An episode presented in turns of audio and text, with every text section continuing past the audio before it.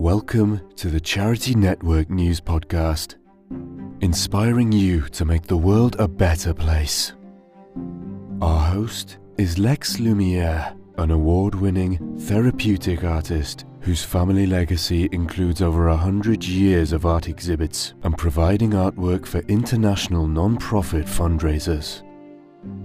In our show, you'll hear mind blowing interviews from philanthropy leaders or creative souls, as well as news and insights to help you make a positive impact in your community.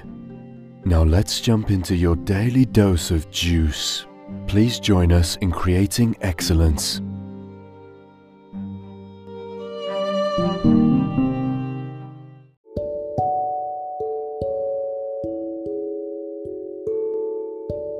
Afternoon. My name is Lex Lumiere. I'm a citizen artist with the U.S. Department of Arts and Culture. And today I'm here with Dr. Gwen Foster. Uh, she does amazing naturopathic medicine. And uh, tell us a little bit about yourself and your journey. I mean, what inspired you to become a doctor? Oh, my health. You know, like a lot of people in natural health, we get here, it's called wounded healer. So, starting in the late 80s and early 90s, I had a lot of health issues and I um, was on a lot of medication. I was on nine medications a day and very high doses of mm. antibiotics. I mean, not antibiotics, steroids and asthma inhalers. And back then, I couldn't do this. I couldn't. I couldn't exercise. I couldn't like do a lot of things, mm. and um, and I was very tired, and my body hurt all the time. I ultimately was diagnosed with fibromyalgia. I had, um, you know, in my my I think I was 28, um, but definitely by 30, I had been diagnosed with Hashimoto's. I had several autoimmune things going on. And back wow. then, they just gave you a ton of steroids. And I've even heard this hmm. recently with lupus that, you know, if it's 30 pills a day of, of prednisone, you get 30 pills a day. And so I wow. thought that that wasn't still going on until I heard someone else's interview recently, and I thought that they had decided that was a bad idea mm-hmm. for your mm-hmm. liver. So my liver was in pretty bad shape, and um, as things go, I learned that when I hear about something three times, I act on it. And I was mm-hmm. at Centerpoint in Houston. We were just talking about Centerpoint, and I saw a flyer for Hanna Kroeger's place in Boulder, which I found out later they had no idea there was a flyer at Centerpoint for their place. Really? Right. And then a friend of mine Exactly. A friend of mine said, "Hey, have you heard of this woman named Hanna Kroeger?" And another person showed me her the book Help One Another, and then I thought I'm, I'm meant to go to Boulder. Well, that changed my life. So that changed my life from the physical perspective, but there was still emotional stuff that I realized was going on. And uh, I went to Sedona and learned hypnosis, neurolinguistic programming, and, and coaching. Okay. That took me the rest of the way. Mm-hmm. So after those two big things, I decided to go back to school and I got a double degree, bachelor's of natural health and a doctor of naturopathy. And it was because I'm a junkie in education. I'm a junkie in knowledge. Okay. So everybody has an addiction. Mine happens to be to information. And mm-hmm. um, and my first degree out of high school was electronics. And so that became perfect because I started a software company in in 2010, 2009, and it's called New Vision and it's health scanning software, and that's what I do every day. So I kind of have been really lucky in that also synchronicity. I've met some amazing people that kind of I met these guys in the Netherlands that did software, and I met these, uh, you know, kind of amazing programming people. And then. I met some amazing people in China, and then I met some amazing people just all over. And so everything to me, I felt like I was very guided um, in On many ways. Yeah. And so now I feel mm-hmm. amazing. I'm 59 years old. I feel amazing. I feel better than I felt in my 30s and 40s. 40s mm-hmm. was pretty good. 50s has been excellent. And I have no complaints, you know, so I don't take any medication. So for people that think, like I was on lupus medications, adult on, onset asthma, acid reflux. Um, like I said, I couldn't do a lot of things, fatigue, fibromyalgia. If, if you're a person that thinks that the conventional medicine route is your only choice, it's not. And that's really why I went back to school because I felt like, I mean, I was just a normal person. I didn't even know what natural health was. I didn't know what echinacea was. I didn't know even what ginger I, mean, I had wow. ginger ale, but you know, I didn't know what any of these things were. So it was amazing. And then I felt like, why doesn't everybody know this? You know, why Mhm. aren't we taught this like out of school or in college or wherever? We're, we're not taught anything about our bodies. hmm About So- how it runs. hmm So that's how I got here. So interesting. And where did you grow up?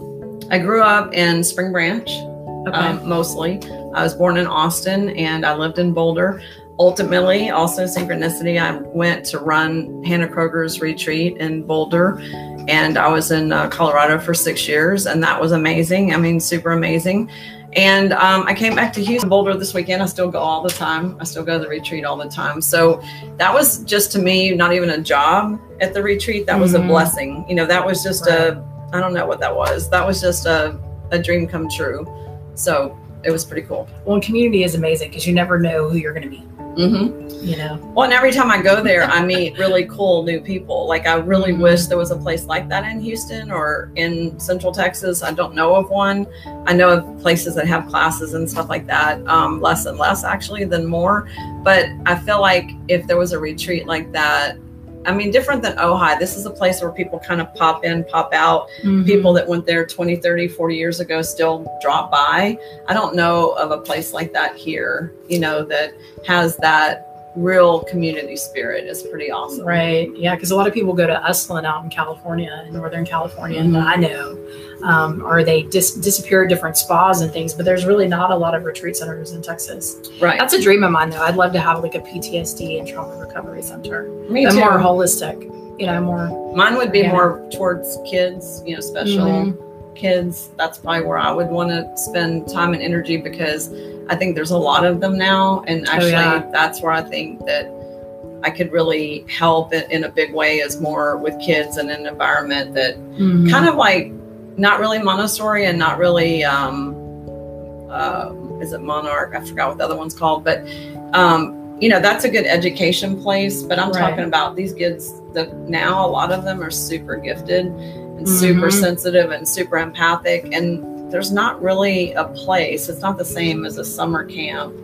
I'm talking Right. about a place to really develop them. right, right, to where they really can be Mhm. who they are in their essence and really be cool kids. But right now they're just like trying to fit in with, and they don't, a lot of times don't fit in. But anyway, that's a whole other subject. Well, and I the other thing that's interesting about that is like all the Indigo children That's what are I'm talking turning about. 21 this year. Mhm. They're all turning 21 and they all have these intuitive gifts. And the thing I find interesting about PTSD is it accelerates all those intuitive gifts that people have Mhm. or that are in their family or in their bloodlines.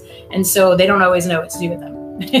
you know, but they're at an age where you can still teach them, Mhm. you know, and they can learn how to use their gifts. And I do think there's kids older than 21, but also there's rainbow kids and crystal Mhm. kids and kids that are just magnificent and not and there's not a name for them. You know, they're just special. Um, one thing I'll say to anyone out there listening is that a lot of these kids that are sensitive and empathic, you know, that by the time they get to 21 or get to even you know early teen years, they're usually labeled as something and they're usually medicated um, you know because they don't conform or one thing or another but the Right. other thing that's happening with these kids is a lot of times they go to drugs and alcohol to numb their stuff you know their gifts and so i've had a lot of clients that are uh, you know college kids and high school kids that are fairly depressed and anxious right now because they don't have a way to deal with all their feelings and they have a lot of feelings and they have a lot of intuition so i would just say that there's a lot going on that like regular you know soccer moms don't know that's going on with Mhm. their kid and the kids don't know what's going on either because no one around them is talking about it. But that is something that is prevalent and i would say if you have one of these kids you can go on google and just google rainbow kids or crystal kids. Indigos are more in your face. They're more system Right. busters.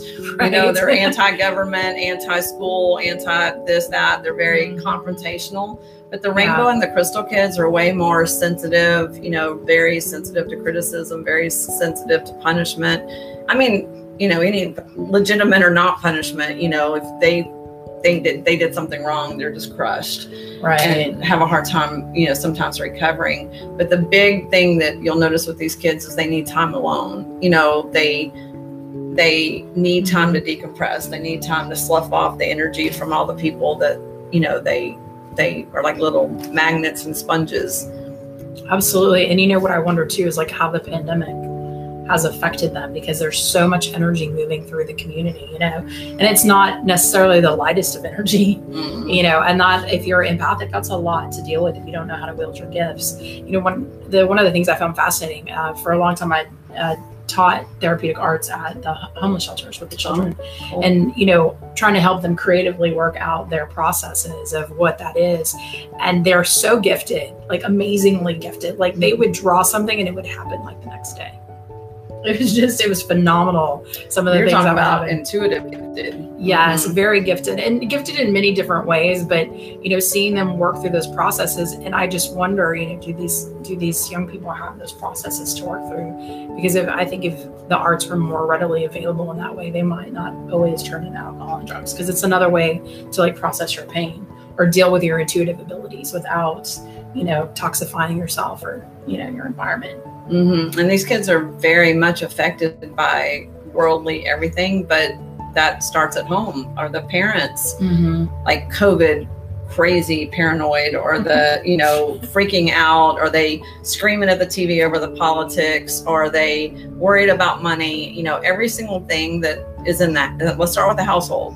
Every single thing that the mom and dad are going through you know, I work with little kids that their their top issue is showing money. A five year old should not have money issues, like in their right. scans. It shouldn't have like a um, th- that shouldn't even be in their field. They should have no concept of being worried about COVID or the vaccine or mm. whatever. But and and this is sometimes unsaid, but also like I'm around plenty of young moms and they are pretty clueless about you know what they talk about in the car with the kids in the back seat mm. little bitty kids are super perceptive yeah. like even one and two year olds and moms are talking about their husband and their this and that and their job and you know and i'm like filter hello your kids in the back seat yeah. the fear-based stuff you know and just uh, well their views on everything which is filtering over to that child but when you're talking about these sensitive kids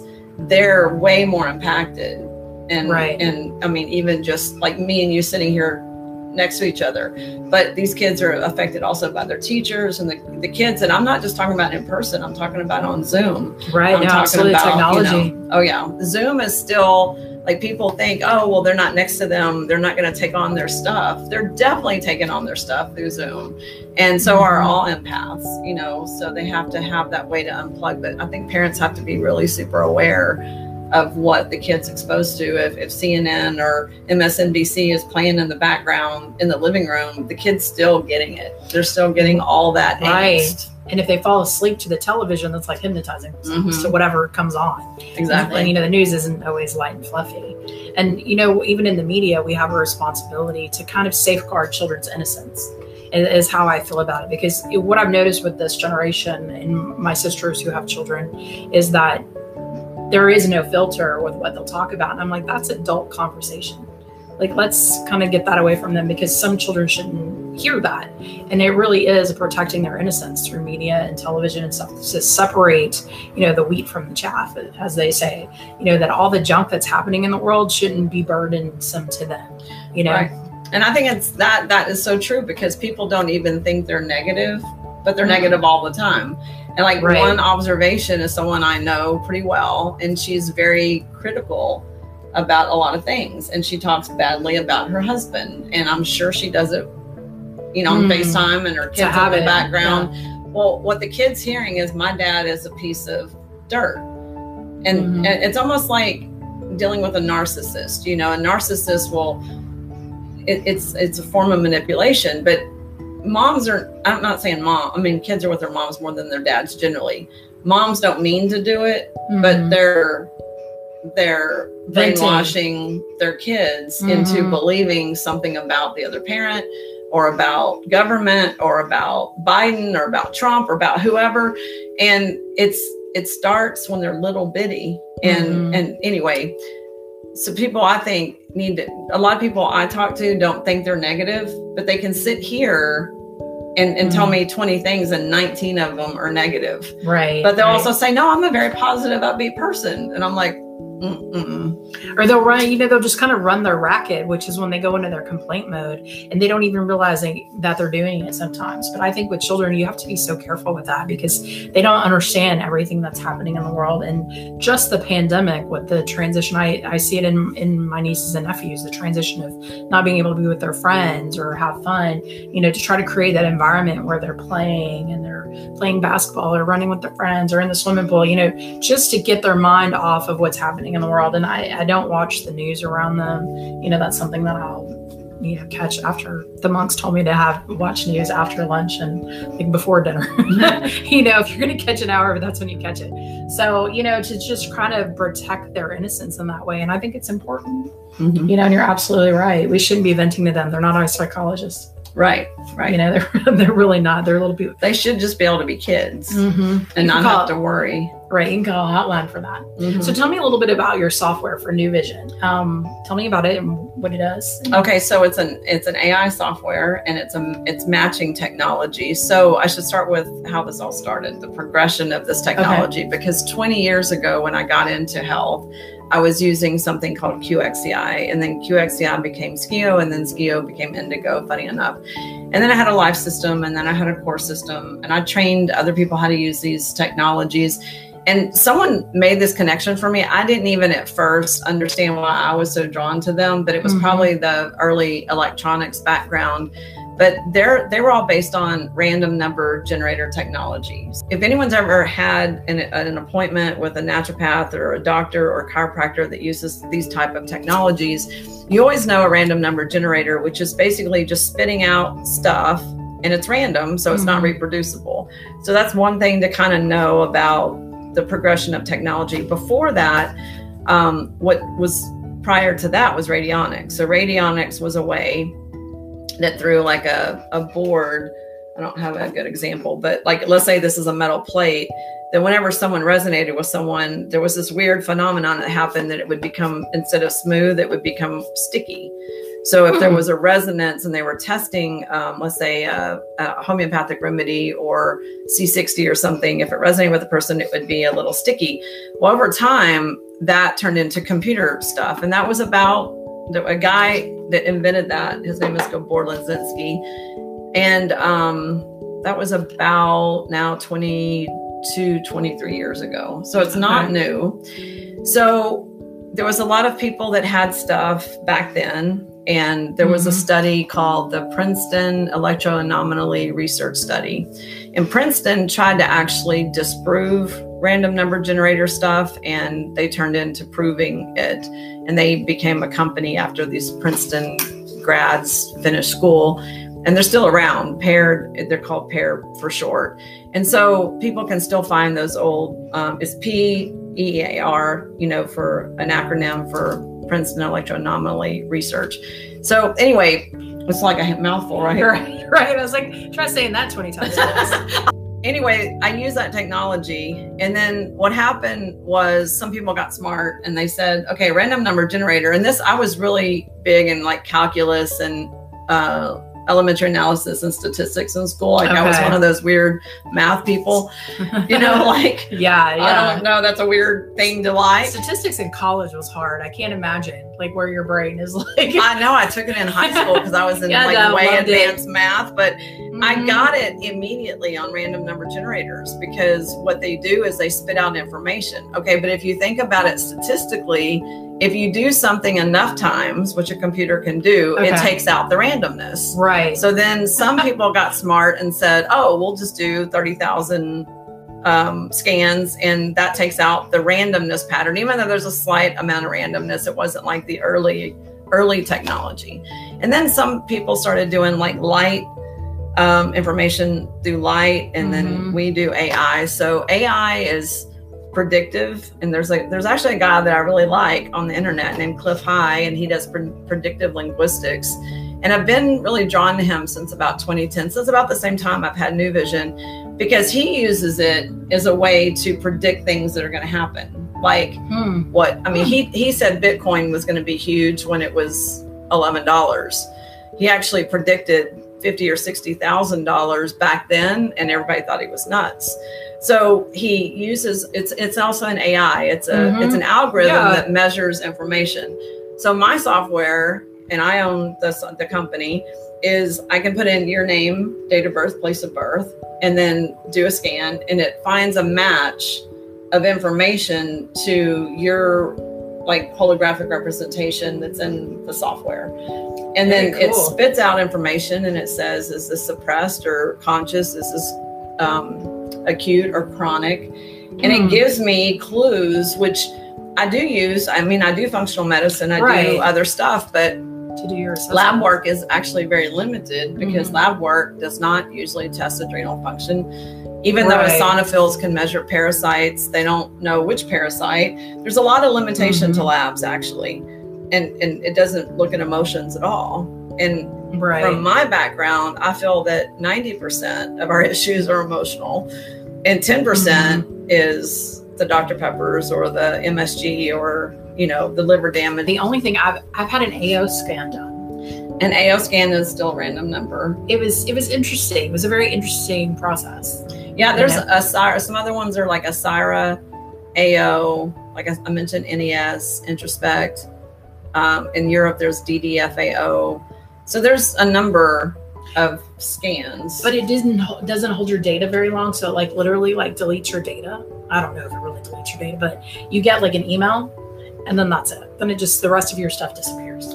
I think that's because of the lack of reproducibility. I mean, Mhm. really, when I hear a lot of stories about reproducibility, and and since I'm a very technical person, I also have an issue with people calling everything energy medicine. And this goes right. back to Right. my beginning in electronics. E equals Mhm. mc squared. There's a reason that there's an E there. Energy is measurable by a voltmeter and oscilloscope. And I know people talk about scalar waves and blah, blah, blah, but it's not really energy. It is something else. I'm not saying it's Mhm. not nothing because Reiki is something, but it's not really energy. So I, I actually have a problem with energy. But and what you're talking about, like when people tell me, well, we did the scan five minutes. So when I challenge someone and say it's a random number generator and they go back to whoever, and I'm not saying it's not good. I'm just Right. saying it's old technology. It's it's trying to compare my new iPhone or fairly new iPhone to a flip phone. I mean, that's like what we're trying to compare. Well, I thought it was interesting because it did a scan of my blood, but it was it was off because my blood is probably tested like every three weeks.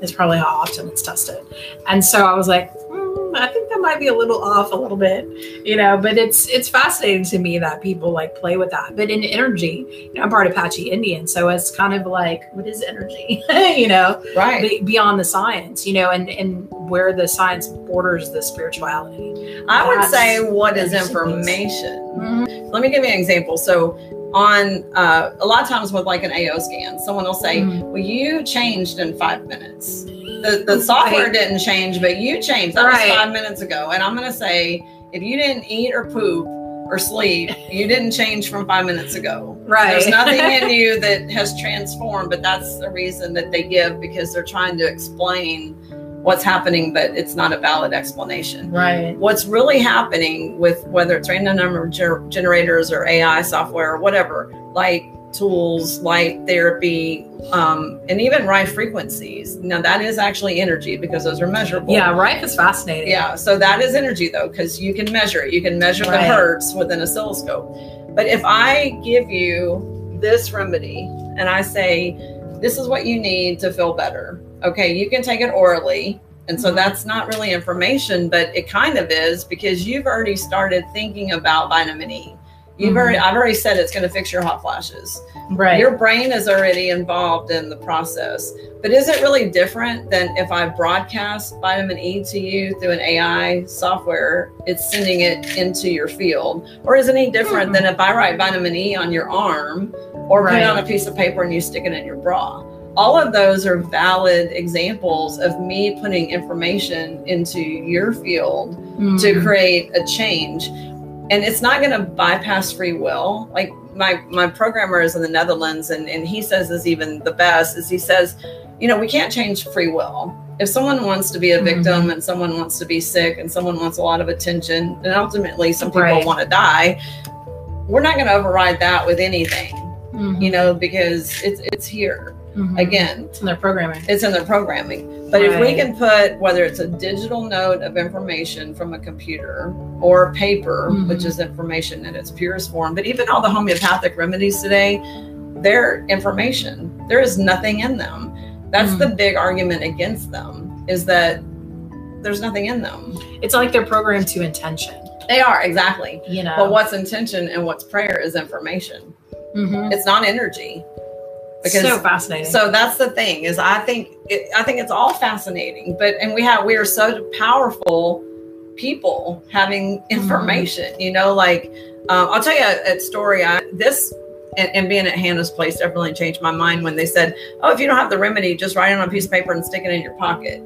And the first time I went there and heard that, I was like, that is such bullshit. Like, what are they talking about? Yeah, you're putting it in your field. You're programming yourself. Right. Oh, but sense. when you don't know that that's possible, you start kind of going, these people are like smoking something, right? Is you're not. What are they doing? Yeah, what are they doing? It's like weird. But I read in a hypnotist guild magazine like 20 years ago that there was a group of people at Mount Shasta and they were in a on a you know trek or something and they got into some poison ivy. I don't know what they were doing but one of them was a homeopath and that also did hypnosis. And none of them had remedies. They don't have a store there. They're in the middle of right. nowhere on mount mount shasta. And so they decided and i've heard this on a beach story too of another example but they just took a stick and wrote in the dirt Rhus tox and then all but one person who said this is stupid stood in the circle and they had wrote Rhus tox in the dirt and they stood there for a few minutes. And all of them the nine people out of ten got better. And the one person who said that's the dumbest thing did not obviously get better. Again it's they put themselves in the information. That's literally the best example i can think of of inserting mm. yourself into information and so we can we all have the ability to do that and it's no different than how prayer works there's a prayer for someone like if I'm mm-hmm. praying for you, you're the target of my prayer. and there's I'll take it. exactly. And I'm not even using date of birth and place of birth. All I have to know is okay, I, I know what you look like, I know your name, and I could send intention. So intention is super powerful. And the question is, how does this work with the pandemic? Because it shows you the power of misinformation mm-hmm. versus truth information. And, and, you know, I always wonder, like, if Benjamin Franklin was alive today, would he approve of our press, you know, and, and what's happening with the information that's being broadcast out? Because I feel like there's a lack of transparency and truth in some of it, you know, and it's a very fear based consciousness program, the fear based mm-hmm. consciousness. Mm-hmm. And it's so interesting to me in that way. So, what do you think is like with COVID, like, where what I think is a lot of people think they have COVID when they don't. And I mm-hmm. think they're mm-hmm. getting a lot of po- false positive testing. So what I'm seeing is people will have a cough and it might be they ate wheat or something and triggered themselves or cheese. They start coughing and they're on this mission to get a positive test. It's like literally, mm-hmm. I've had people tell me I went to the urgent care and I got a negative test, but I didn't believe them. So I went to another one and I got a positive test and they just chose to believe the positive test even though that's kind of weird you get two tests in one day and one's negative and one's mm-hmm. positive and they choose to go with the positive so then they tell everybody and then they self quarantine and there's this whole drama about they have covid and i'm like are you insane? You want like, included? Is that what it is? Yeah, yeah. Come you want the COVID party? Exactly. I call it communication. it's like Oh my gosh, my niece, one of my nieces, this happened to her at Thanksgiving, and she got a positive test, a negative test, and a positive test in so one week. Mm-hmm. And I'm mm-hmm. like, and she didn't come to Thanksgiving, you know, because she didn't want to get other people sick. Right. And no one probably most people didn't want her there. I didn't really care because I didn't get worried about getting sick. And I've had no no sniffle, no cough. I've been, I mean, you know, Texas is wide open. I go to Zumba, I go to HEB, I go to Costco, I go to the park every day with my dogs. I've had zero concern about getting it, and I've not had a single day that I haven't felt perfect. Mm-hmm. So it's, I think it's in a lot of people's heads. You know, some people are totally shut down, not going anywhere, masking up, double masking, triple masking, even wearing gloves, and then they get COVID. How is that possible? Right, right. You know, when they're doing, and now all these vaccinated people are getting COVID. You know, so now they have that extra layer of protection, and they're in states that are still shut down, and they're still wearing mask or double mask. don't. I mean, you can't convince me this isn't mental. Yeah, that's well. You know, was interesting. Is in the very beginning of COVID, at um, in I think in January, right? You know, before it really came out, we had a gentleman come in from mainland China to the spa, and he was he was sick. And you know, the, the woman that owns the spa never gets sick. She'll tell you it's because she's from Pakistan and they eat so much curry and turmeric, they never get sick. She hadn't been sick in four years. She went down like the Titanic. Oh boy. I mean, she went really down. And then I was like, damn. because I don't ever get sick either. And I was like, oh, really? I went down and I went, we went and had it because I was like, do you think it's COVID? So we went to the test. We both tested positive. And then I went and did my blood work and I tested negative. And it was like a week later. I was like, yeah, I don't think I have COVID. I think it's called super pneumonia. You know, it's like the Hulk version of pneumonia. Mm-hmm. And I was like, no, this is out. I'm going to take my selenium. I'm going to take my baby aspirin and my zinc and my oregano and I'm out. And I was, I was fine within like a, two weeks. Um, however, my nephew caught it. And then my sister, my sister probably had it the longest. Never touched my mother.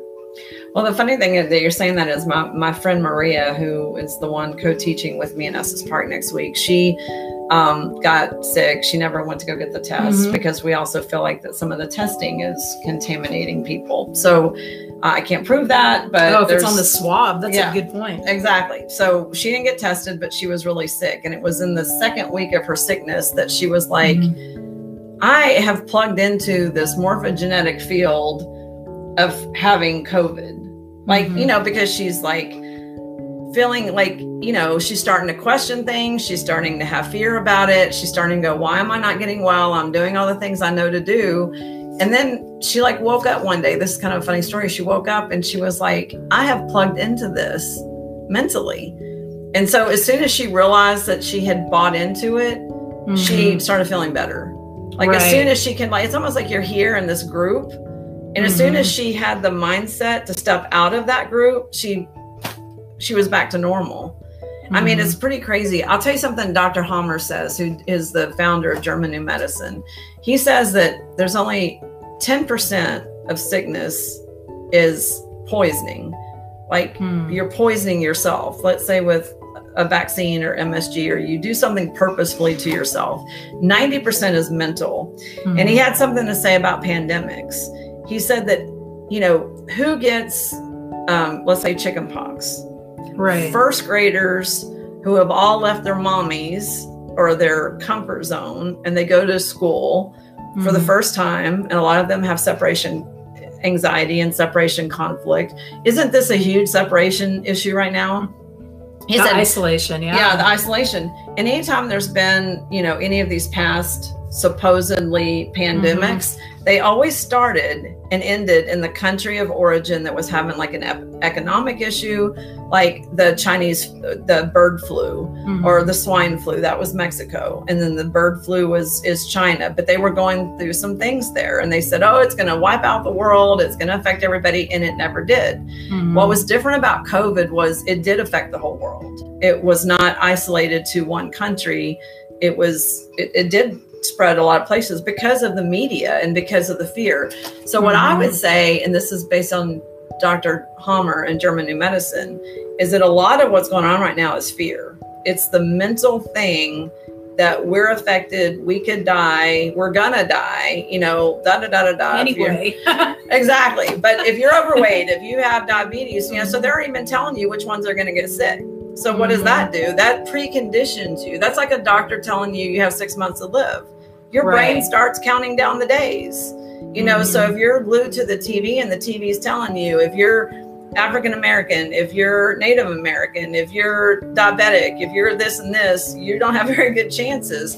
Hearing that is not helpful because your body starts the process of, oh, I'm in that category. That's something's going to happen to me. So that's what I think this is. I think this Right. is one big fear campaign, and it's affecting a lot of people that have plugged into Mhm. that thought process. Now, sometimes people will say, and maybe you too, will say, "But I didn't. I didn't really have fear at that time." But you could have still had exposure to something, you know. the woman that owned the spa, she exposed me. exactly. I stepped into her energy. But you know, if someone, but you could also have been thinking subconsciously, she never gets sick. She got sick. Yeah. I wonder if I'm going to get sick. You see? Yeah. So we, it, it's almost like the person who says, "Oh, I can eat anything can- and I don't gain weight." If you have that Yeah. mindset, you really can eat anything and can Mhm. gain weight. But that's different than the person who says, "Everything I eat goes right to my butt." Well, guess what? Everything they eat does go to their butt. That well, you know, and it's so interesting too because what I've noticed with patients is that they seem to do better if they don't know. Mm-hmm. There's something about the not knowing because the moment they tell someone that they've got cancer or something, you can just see the look that comes across their face or the disappointment. Or I'm like, oh, you know, I because I've s- I like I've known people who they're like I knew someone that had a brain aneurysm and the odds of them even making it to the hospital were ju- just like slim enough. Made it, went through surgery, suffered a stroke in surgery. I mean, came out in a in a place where you know most people don't even function at that point, and is now walking and talking and driving Mm-hmm. because I refuse to sell them the story of the statistics. I refuse mm. at that. And it's the same thing, you know, we we're talking about diabetes earlier. There are people I know that have diabetes, and I refuse to sell them the statistics of morbidity that come with COVID right. because I don't want to program that into their energy field. Well, know? I don't want to program either people that got vaccinated or not, you know, because Right. there's all that judgment about that too. Someone tells me they've been vaccinated, great. Like if someone hasn't been vaccinated, great. right. Because I don't want to put in their field my judgment either way. I have my Mhm. opinions for sure, but no one needs to know my opinions because how is that helpful? You know, if a good Mhm. friend of mine got jabbed or not, they need to be happy with that decision right. you know right. not worry about oh great now i'm gonna have this or that or great now i'm gonna i didn't you know whatever. I i don't even want to share that and put that in i mean people hear that and see that all the time anyway. Mhm. but the more like i said the more they buy into it, it it you can hear one thing one time and be affected. This is totally different. People are hearing this 1 million times between the last 18 months they've literally heard these stories over and over and over so it is brainwashing at that point Well, yeah, and it establishes a new baseline because the baseline has always been your body, your choice. This is what America is. We're a free country. Mm-hmm. You know, I mean, we have our limitations in that, but within that, you have sovereignty over your body and your choice. And whether you get the vaccine or not, I respect your decision. Period. It's your body. right You know, and I and I respect that. However, I'm not a fan of the mandates. And I'm not a fan of, you know, the government or corporations saying, well, you can't work if you don't have this vaccine. Um, last I looked, we're not China and we're, Right. and we're not a communist country. So people need to protect the sovereignty and their their health freedom really is where I see that challenge. I think it's pretty interesting too because with HIPAA, that's what HIPAA is. HIPAA is the Privacy Act, the Health Privacy Act. Mm-hmm. And prior to COVID, you couldn't even ask, I mean, you couldn't even ask someone if they were pregnant, like applying for a job. right. You couldn't ask people any health questions whatsoever. And now it's so common. I mean, I get asked all the time, Did you get the vaccine? Well, it's none of your damn business. You right. probably guess that what I did and didn't do, but Mm-hmm. I mean, I can't believe it. You could be in a grocery store or you can be, I can be in a Zoom class. Did you get your vaccine? And I'm like, that's none of your business, you know? So why is that now not part of HIPAA? You know, HIPAA was a big deal when it came out. It actually became Mhm. a little bit of a pain with HIPAA because you couldn't even call, like my brother's in a nursing home. I couldn't even call for him to do something for him to help my brother because of HIPAA. So it was Mm. so restricted that a wife couldn't call for her husband. I couldn't call for my, my brother. My mom couldn't call for my brother. You know, we had to Mhm. have a power of attorney, a medical power of attorney. right. And now that's all out the window. Yeah. You know, it seems like like no one cares anymore. I think, and, and the other thing I look at is like vaccine experimentation. Like, you don't, there's always someone out there that has a wicked plan. and so you always want to just protect, you know, n- normally the vaccine protocol is like 10 to 15 years before it's comes out to the public. So it really surprised me as rushed and as fast as it came out. Does this set a really des- dangerous precedent for medicine? Mm-hmm. you know and so then people turn to more natural methods of being healthy so what are some of your suggestions for you know maintaining your health and well-being during this time Okay, so that's a great question. So the number one thing, if you can't afford to do anything else, is vitamin D. I mean, all the research shows that all the people that have had serious illness had vitamin D deficiency. I get labs on at least half of my clients, and at least half of those, so 25% of my clients, I would say it's 50% of the population has vitamin D deficiency because everybody's indoors. If they go outside, they're fully clothed. You're not getting vitamin D fully clothed, walking your dog, you know, 15 minutes a day. That's mm. you're not getting any vitamin D. You have to be sunbathing, you know, so in a bathing suit, not sitting in your backyard reading a book under a shade tree. That's that doesn't count. So most Americans are vitamin D deficiency, first of all. Yeah. And vitamin D is fat soluble. So, also, if you have any issues digesting fat, like if you're a blood type A or you don't have a gallbladder, you have known liver issues, you're also going to probably be vitamin D deficient. If you have Hashimoto's, you're going to be vitamin D deficient. The vitamin D is the number one thing, if you can't do anything else, that you should be doing. And that's agreeable by doctors, natural people. I mean, everybody across, and literally reports from Israel, China, America, South America have all said the same thing. My other two recommendations, and definitely D first, like no one should skip D, is zinc and quercetin. Zinc is the reason people are losing taste and smell. This has been true forever on the flu. Um, I do want to say one thing about Zicam. I highly don't recommend it because Zicam actually blocks zinc receptor sites. And some mm-hmm. people that take Zicam have had permanent loss of taste and smell. There's class action lawsuits against them. So I don't want to knock them just to knock them, but that is a zinc issue.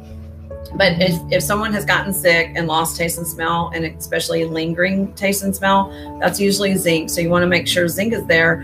Also, zinc is not really prevalent in our foods. The foods high in zinc are paprika, oysters, and sunflower seeds. And no one really eats those all the time. Sunflower seeds well then you should be eating them. and paprika, I love paprika. I do put paprika on food like several times a week, but not every day. You know, it's been a while since I've had some oysters though. Well, there you go. And we got good oysters in Texas. So, mm-hmm. uh, good places to get oysters. So, but it's not something that people eat daily, you know, like beef or chicken. Um, and, and then you go get an oyster. go to the boat. The boat is on your way home. Um, and then quercetin has an action that is, I'm not going to say it's the same thing, but has an action similar to quinine, which is in hydroxychloroquine, and it has a specific action that has to do with COVID. So, uh, right behind me here. I was like, is that grapefruit? it, it's similar because it's made um, from grapefruit peel. Okay. Um, so okay. there is a grapefruit like, component to quinine. So quercetin is easy to get, um, not expensive. This is like 20 something dollars.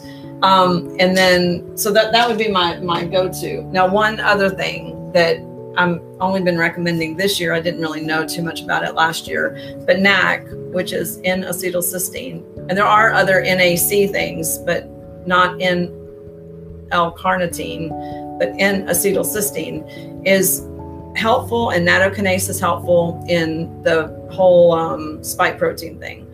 So whether you've been vaccinated or you're exposed to someone that's been vaccinated, and people use spike protein in the news and talk about spike protein, mm-hmm. and what's happening here is you have, let's say, this is a cell, and you have a the COVID or whatever enter the cell, and then it starts replicating. It's that, that's what an mRNA thing does. It starts replicating. Mm-hmm. So whether you believe COVID is man-made or not, uh, or the vaccine, you still have either from COVID exposure or vaccine, you have a similar process. And I'm giving you a very simple explanation, but it starts like re- replicating and, and opening the other cells. Okay. So NAC stops that from happening. So it stops the progression. It doesn't stop you from getting it, it doesn't immune, boost your immune system specifically, but it stops the progression. A very mm. interesting thing, I think, is that since COVID came out, the FDA stopped Amazon from selling NAC. NAC is not available on Amazon, and NAC is getting very hard to get. I have had four different companies that I've bought NAC through this year because I'll buy it, they're out. I'll buy another one, they're out. I'll buy another one, and then they don't get any more. Like literally, it says, we'll let you know when it comes in, and they never let me know. Hmm. So it's getting hard to get. I would say get some. It's not an expensive product. Um, it runs about 11 to 20 something dollars. So it's not expensive. And one thing that NAC does, um, I'm not sure why the FDA stopped it. Mm-hmm. I mean, they actually had, they're wanting doctors only to prescribe NAC, which would never happen. I do think there's two reasons. One is the spike protein, but mm-hmm. the other reason is NAC has this unique ability to repair liver damage from medications. So if you have liver damage because of your um, Tylenol PM or your Advil or your um, opiates or your gabapentin, NAC is um, it, it is a detoxifier, but it does more of a repair of the liver. So people that first start taking it, if they have liver damage, they might feel like they're in a little bit of a liver detox. So they might feel a little bit cruddy at first, but that would be very normal if you have liver damage. If you've had mm-hmm. liver damage and you try to detox, you're going to have some, you know, maybe fatigue, maybe congestion but that's normal because of what it does for the liver. But it's a very unique product, and I think people should know about it. So I heard COVID was hard on the heart. The vaccine is hard on the heart. Mm-hmm. Are there any recommendations you have for like strengthening your heart? Nattokinase. Um, you know, some people are getting the blood clots and getting um, um, thrombosis basically and other um, they're saying uh, i have some friends in dark field microscopy work in other states they've told me they've seen stuff under the microscope they've never seen before and i've mm. seen it too on a video out of germany but basically the way they describe so you should have little uh, free floating red blood cells like little you know circles under microscope and they're moving along and they're happy and poofy and you know yeah they're not like all stuck together. Okay all stuck together is a blood clot and that's because you're dehydrated or acidic mm-hmm. or you have poor blood quality or anemia can cause blood clots. So what they're seeing under a microscope is different though. They've never seen it. They're seeing blood clots that are um, kind of flat like in um is it cystic fibrosis no, there's a there's a medical condition. Um, hmm. It'll come to me. It's where the sickle cell in sickle cell anemia, blood cells go into like a almost like a crescent moon shape, and that's how you know they have sickle cell is how their blood looks under a microscope. Okay, imagine a bunch of blood um, cells that instead of being round and poofy, they look like lifesavers, and they start stacking, and it's like a string of flattened red blood cells stuck together long ways. Mm-hmm. And then you have three or four of those because these are weird blood clots. Like no one's, this is not naturally forming. Mm-hmm. So this is something they're seeing in dark field work. Um, also, doctors that look at blood under microscopes, like pathologists, are seeing this. Never seen it before. Um, and I mean, some of these women have been doing dark field for you know more than 20 years. So I would say like nattokinase, um, Natovena, um, mm-hmm these are products that stop the fib. It's like um, we're talking E E N, and I never could say it. So it's like it's the sticky kind of quality of a blood clots. Um, if you're on water and drink water for sure, but if you're on a blood mm-hmm. thinner, you should be careful. Like you can't take certain things if you're on a blood thinner. So I should say that. But this is basically a natural blood thinner. And if you're not going to stop the blood clotting weirdness, but you want the best chance you can of having healthy blood. Mm-hmm. And so it's probably good for people to get out and exercise a little bit too. Mm-hmm. Yeah. Some fresh air. Well, exercise definitely in, improves circulation, but you know, some of these kids, these young kids, I'm going to say with the vaccine, they're on the computer, yeah, video games. Yeah. And they went and got the shot. And these are 20 something year olds that have had blood clots. Some coffee and tea, and those are dehydrating. Right. They are not even counted as fluids. Well, you know, and it's funny when, not funny, but when people go into the ER because they're just dehydrated, you know, and I'm like, one of the simplest things you could do is like boil your water at night, let it cool to, in the morning, and just pour it into your water bottle. Mm-hmm. And then take it take it with you or if you have to if you're one of the night people do it at night. You know, and that way you have it when you leave and you get enough water. Because some people, you know, your heart is like the engine in a car an issue. You know, so like you have to take extra care of yourself. Last year was a little different, you know, because there was a lot of not knowing what was going on and mm-hmm. more, you know, you'd hear like I listen to a lot of people, so I'd, I'd hear literally from all over the world, and you know, Klinghardt would say something. He's very popular with Lyme disease, and there would be someone else that would say something. Mm-hmm. French guy that said something, and it, there was just it's a lot of opinions, you know, but what happened by the end of last year was all the opinions really a lot easier to feel confident, right? Or what I'm recommending to people is right. Also, last year was a big transition period just from people like coming here or um, you know doing normal stuff like going to their health food store and then there was like people not going anywhere you know so Right. now everyone's doing zoom everyone's doing long distance so it just is a lot different i like in person better which we talked about too. I don't have very many people come out to katy anymore but i do have lots of phone calls and stuff that like that with people.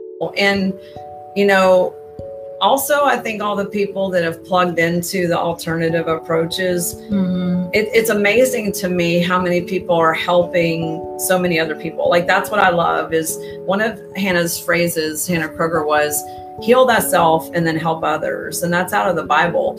And I, i've seen it so much. I've seen people you know buy um, products for their whole family or their best friend or their Right. brother who you know getting sick all the time.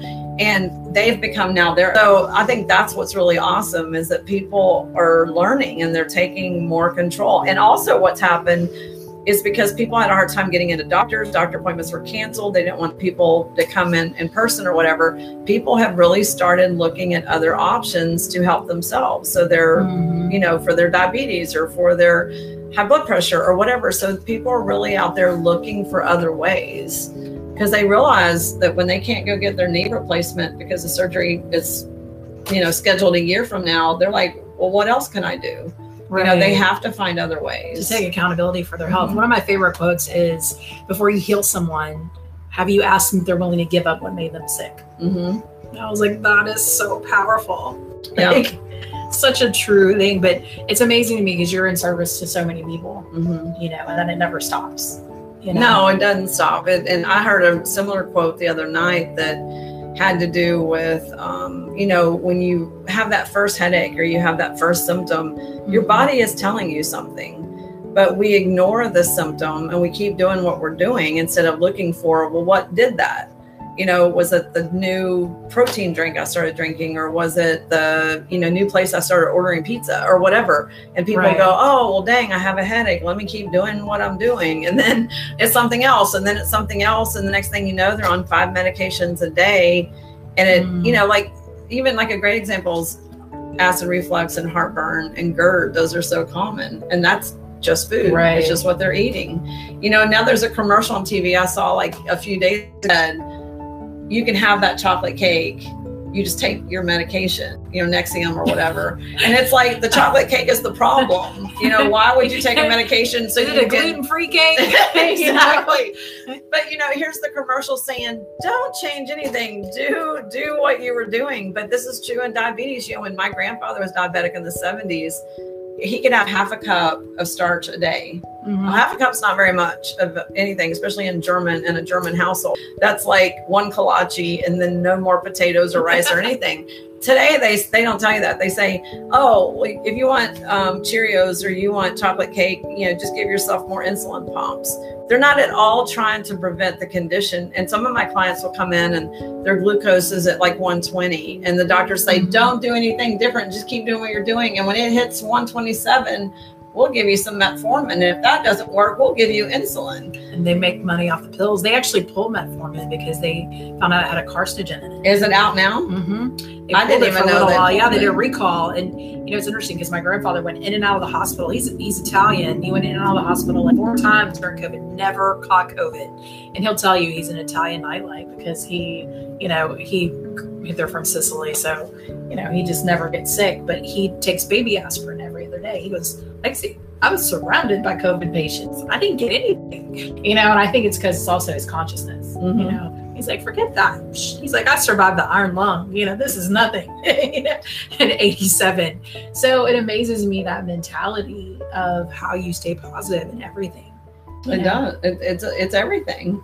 I have several clients who are over 100 years old, and I can tell you that the common element with them is they love their life. Common theme with them is they get up and they they're active and they they go. I mean, one of them on her um, 100th birthday threw uh, the first pitch at a, at a baseball game. amazing. I know, but they they go to the the gym or they go to the spa and they have lunch with their 20 year younger girlfriends and they go dancing and they have a little whiskey and they have bacon and eggs for breakfast. I mean, one of the guys is a smoker. You Right. know, but he's not like he enjoys smoking. You know, he just it's like that's what I would say. People have to enjoy what they're doing. If you're going to do Right. something that, I mean, there, there's so much judgment about everything. People are like, love your life. exactly. People don't even know what to eat anymore. You know, they're like, I can't eat this, I can't eat that. And then I'm like, that is, I'm sad. You know, I eat really healthy, but when I don't, I don't. I always want to. I want to ask someone who was hundred. Can you take me back to the basics? Like your meal portions were like really small back in the day because my grandmother was tiny. Yeah. you know and i look at like someone like joel osteen's mother she's so petite like her little bone structure and i have patients who's they're teeny teeny tiny you know i'm like i want to know what y'all ate because it was just basic meal it wasn't you know we kind of go all over now Right. They're not, they weren't, de- they're never depriving themselves, Mm-mm. you know, like bacon and fried eggs and then, you know, a little whiskey or a little glass of wine at dinner, but they're not drinking three bottles of wine. no They're just doing, you know, whatever it is that makes them happy. And that's the thing is usually when uh, one of the people I can also remember, she was 107, was one of my my mentors when I Mhm. went through my ND degree. She was a gypsy, and her specialty was animals. She was the Queen of England's um, pet person, and Rod Stewart, and I mean, she had a lot of people. She was 107, wow and she would sit there. She would. I still to this day think of her very fondly. Um, this was 20 years ago, so I'm sure she's not around anymore. But she was. Um, she would laugh first, and then tell a story, and then laugh, and then tell a story. And we just. I mean, she was in like a, a chair, and we were all sitting around her just listening.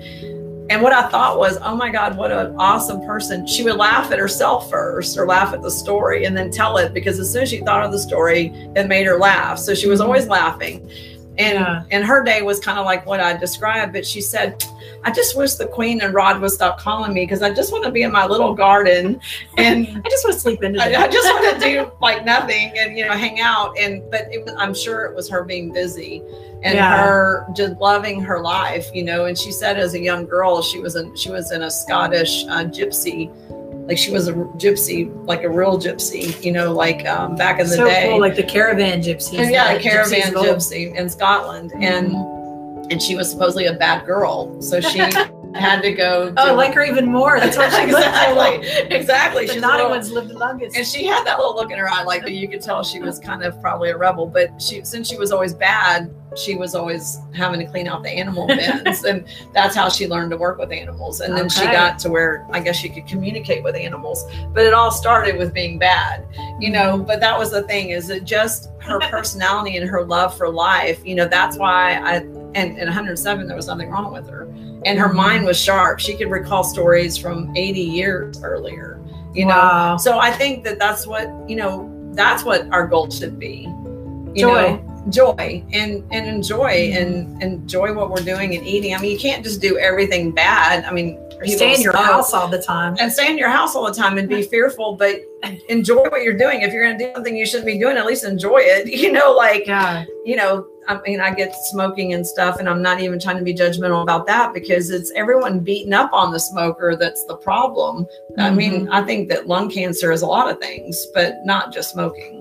Right. Like, do you love what you're doing? Do you love that cigarette? Okay. Yeah. Anything else you want to share? Um, no, I would just say that unplug, you know, unplug from Yeah, that's a great negative things and unplug from TV and unplug from judgment and just don't get wrapped up in it and don't be the one doing it. So just be neutral. Try to be neutral. I would say that that's one thing I've learned in my life is that the key to mastery and mastery means a lot of things, but mastery is being neutral because the less reactive we are and just pissed off and angry and reacting to things out of outside of our control, the more we're all wound up inside, you know. So if you can be neutral with all this stuff going on around you, some people think I'm I'm like an ostrich with my head in the sand. I know exactly what's going on. You know, I mean, I yeah, you do. I, I You're just, in the data. right, I'm in the data. I can't avoid it. You make the data. I do not react to it. I just am like, whatever. like you know, a baby. Like, yeah, you know, let it, just let it flow. just let it flow and it's not affecting me. You do know, you do that's the thing. I do a lot of affirmations and I use flower essences. I mean, if I feel affected, I affirmations are my thing. I mean, um, flower essences. I have one by Desert Alchemy called Universe Handles the Details that I live on. that is the name like of the. that. She's an artist, so I thought you might know her, but she did um, a lot of stuff, and she's down in Montrose. And a long, long time ago, she told me I needed this remedy. Universe Handles the Details, and it's funny because now with my software, it says I need it too. So she was very good, actually. But it's it's when things are feel overwhelming, or you feel like things are outside of your control, or you don't have enough time in a mm-hmm. day, and it's it's just weird. I take it and it's like, you know, it's like okay, I'm I'm good, I'm fine. It's magical, really. So that's my go-to when things feel heavy. Do you have a go-to meditation? No. I find that if if I am meditating, I'm doing more of an intention, I would Mhm. say.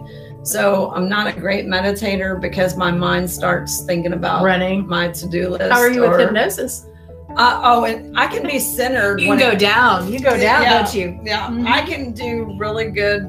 I mean, I'm very focused. It's not that I'm not focused. It's just that if I do have uh, meditation at night, I'm usually tired. I mean, because it's usually Right, yeah, 11 or it's the 12 by the time I stop. There's not that Mhm. time, and then Lindsay's here, you know. So it's it's just the way my schedule is. So I would say more. I'm good at intentioning, Okay. so I can be quiet with myself those five minutes in bed and say, what do I want to intend today? You know, how do I want today to be? I don't think that's a lot different than Right. meditation, but it's not a 20 or 30 minute or hour thing.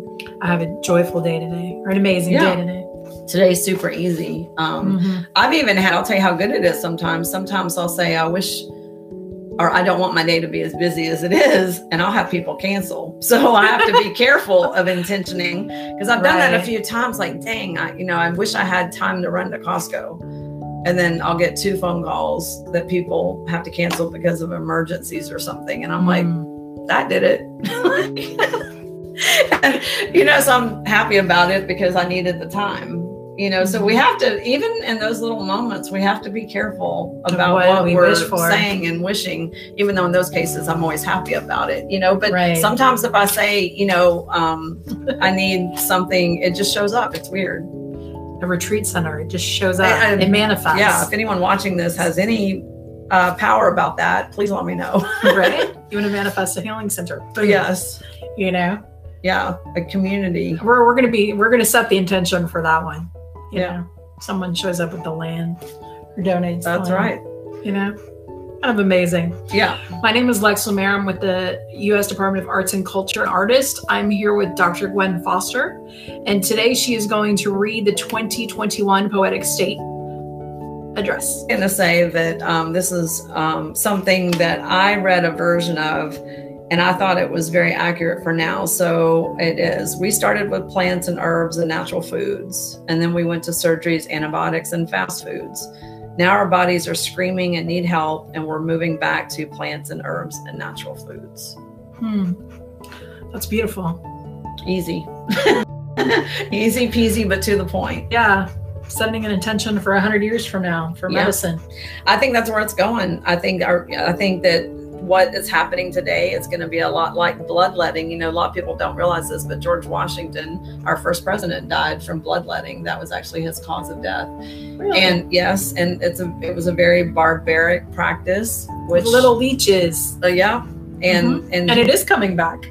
I know, but he bled to death from that. But you know, we I think in hundred years we're going to think that about chemo, and we're going to think that about a lot of things that I personally think are barbaric today, and Mhm. and we're going to get back to our natural selves one way or the other. And I think that um, the Earth kind of has some say so over that. Like, you know, I, I just think that that's the way it's going. I wonder why bloodletting was so popular. It was saying that the energy of the body. So you, if you release out of one side, it removes all the negative energy out of one side, and then you've got to do the other side. Mm-hmm. And so that way you have that balance. And I wonder if any of that kind of played into some of that belief system back then. I don't know, but I think with him, also, I think that there was bloodletting with leeches, but in in some cases, they actually would just cut you, and I think that part Yes. of their belief and be like slicing you open. They weren't very sterile back then, though. no, I know, They didn't even wash their hands. but their belief was they let enough blood out, you would purge the infection, but still stay alive.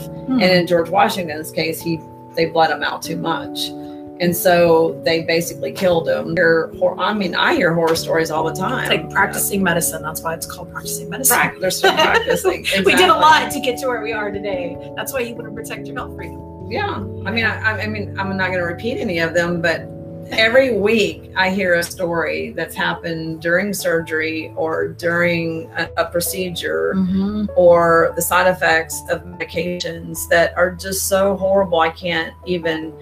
I mean, talk about hearing conflict. You know, like there's a definitely for me, it's a hearing conflict. Or looking at my phone in the morning and seeing pictures that people send me, and I'm like, okay, I did- You're I like, what just see that." happened? exactly i don't want to see their tapeworms in their toilet you know or the stuff some stuff that i see but i feel like um we are going to look joys back of being a doctor. exactly you know You sometimes know? you're like but i really hope in 40 years Yeah. that we go back to these natural processes and then only go back to medicine when the natural processes don't work which is still Not bloodletting, in just Europe. what about cupping? not bloodletting I I like the cupping where they light it. I'm like, oh, that looks so cool, but don't burn it. exactly It's But you know, in Europe, I know some homeopaths and doctors, and they're still very natural before. Mhm. And I went to China. I've been to China several times, and their their healthcare uh, utilization of medications is under forty percent. Ours is eighty percent. So Wow. I think theirs is actually under thirty percent. Um, and the medication, the pharmaceutical companies are all over wanting to push their agenda in China, but China is still very heavy in traditional Chinese Yeah. medicine and herbs that they have the pharmaceutical co- companies have not taken over yet. So, and I don't think they Mhm. will because the mindset, even of the government, is different. But I think that you know that's how I feel is that we need to know how to heal our bodies.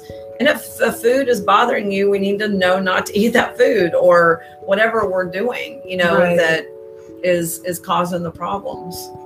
Yeah, I find it. I you just made me think about the how they do pranic medicine. I was talking to a healer about this, and I said, if you notice that they never actually they don't hover and they don't touch you with their finger, they touch the edge of the needle with their fingernail, and you can watch the sorry the energy. Yeah. You can watch it come off the little the tip, but they never touch it with their own energy point. Fascinating. Mm-hmm. Yeah, there's a lot of cool stuff. Do you know Dr. Stewart? I do. Okay, Martin yeah. Stein.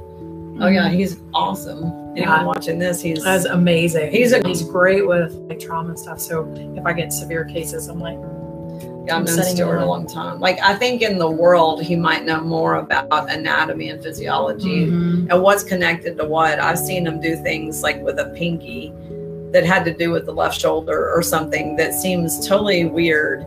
But he he I don't know if it's intuition. I definitely don't think it's learned because he does stuff and knows stuff. Body? Well, he Oh, yeah. studied in China too. He went to China and studied for quite a while. Um, but he's he's amazing. He's Mhm. I've seen him do stuff with patients that like that they were on the brink of probably not staying around very long, and, it, and just having them adjusted and getting them back into the flow of their body Mhm. has been pretty phenomenal. Mhm. Yeah. I think there's a lot of stuff, and like I said, I'm not gonna say. I think there's a lot of stuff going on in our field. Like I know that, people want to say energy field, and I'm going to say that if you think of like um, you have this, you can say whatever you want, information field, energy field, auric field. Your like- egg, your egg bubble. Your- your That's what they call an energy bubble. Yeah. Right? It's the heft, the So- human energy field. So if you have this and it's carrying all these pieces of information, which is your history, and it's still there because you have not let it go, then you're walking around with a bunch of stuff, you know? Mhm. So it's okay to call it whatever you want to call it, but it's, um, to me, it's information. It's like what you're still carrying around.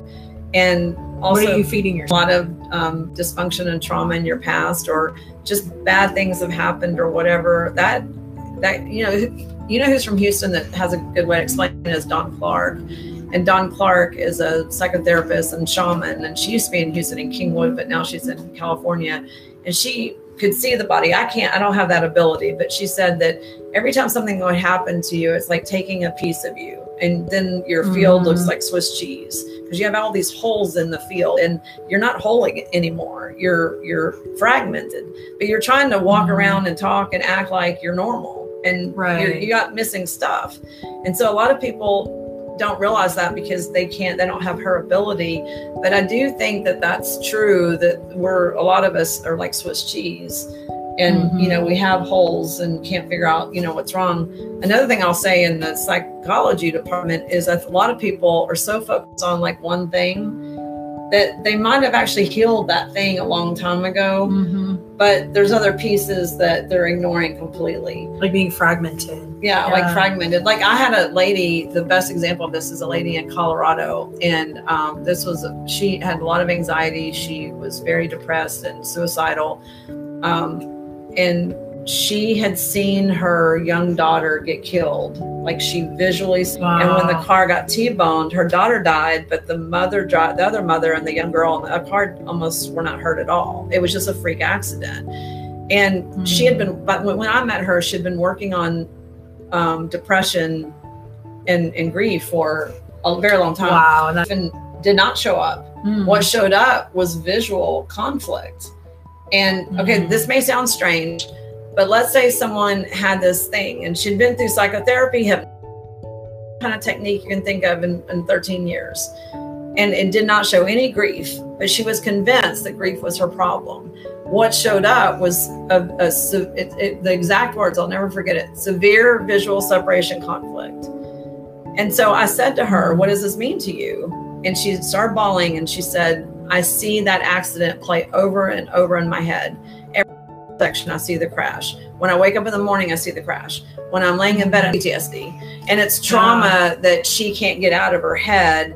And so we did a technique that had to do with clearing um, visual trauma and um, which is an NLP process. And Right. then that NLP was is powerful. it's super powerful it, when you can identify what it is. But see, everyone else was just listening to her saying, "Sting with Which was reinforcing. Re- yeah, right." Constantly reinforcing the moment. And, and what happened after that was the next time I saw her, she seemed very different, and I and I said, um, "So how do you feel?" And she goes, "I don't, I don't know." And I said, "Well, do you feel different? I didn't even want to when I talked to you last." Mm. And so, and I wasn't going to bring it up. And I said, "Well, how's your mood?" And she new goes, information. right? Because I didn't want to put it back in her field. Mhm. You know, well, Right. somehow, like in a roundabout way, she wasn't Mhm. seeing it anymore. So her body was able to come out of fight or flight and to Right. be more neutral. which is an issue with PTSD. Right. You know, you see that in a lot of the veterans clients that come into the float tanks and stuff. You know, And reliving it. yeah, they they they'll even get startled by the jets in the water. You know, just because they're so hyper vigilant. hmm You know, and trying to you know bring the body back to a place of serenity and rewrite the story. hmm You know, can we rewrite the story? It's true. and try to give people peace of mind, you know, because I think doing any kind of healing work and where you're such a blessing to people is you're showing up in the service of love. You know, you're showing up. That's what medicine is is as interesting as medicine is on many fields, you know, and when you do healing work, it's really you show up for the service of love. So thank you for that. Thank you. And for surviving coronation, you know, with your sanity intact, even though you're incredibly busy. We're gonna we're gonna keep surviving it too. Mhm. Thank you so much for your time.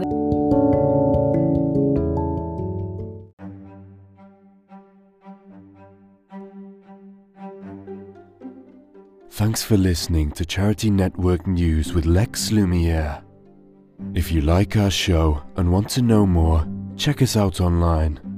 Or please leave a review. Join us again next week.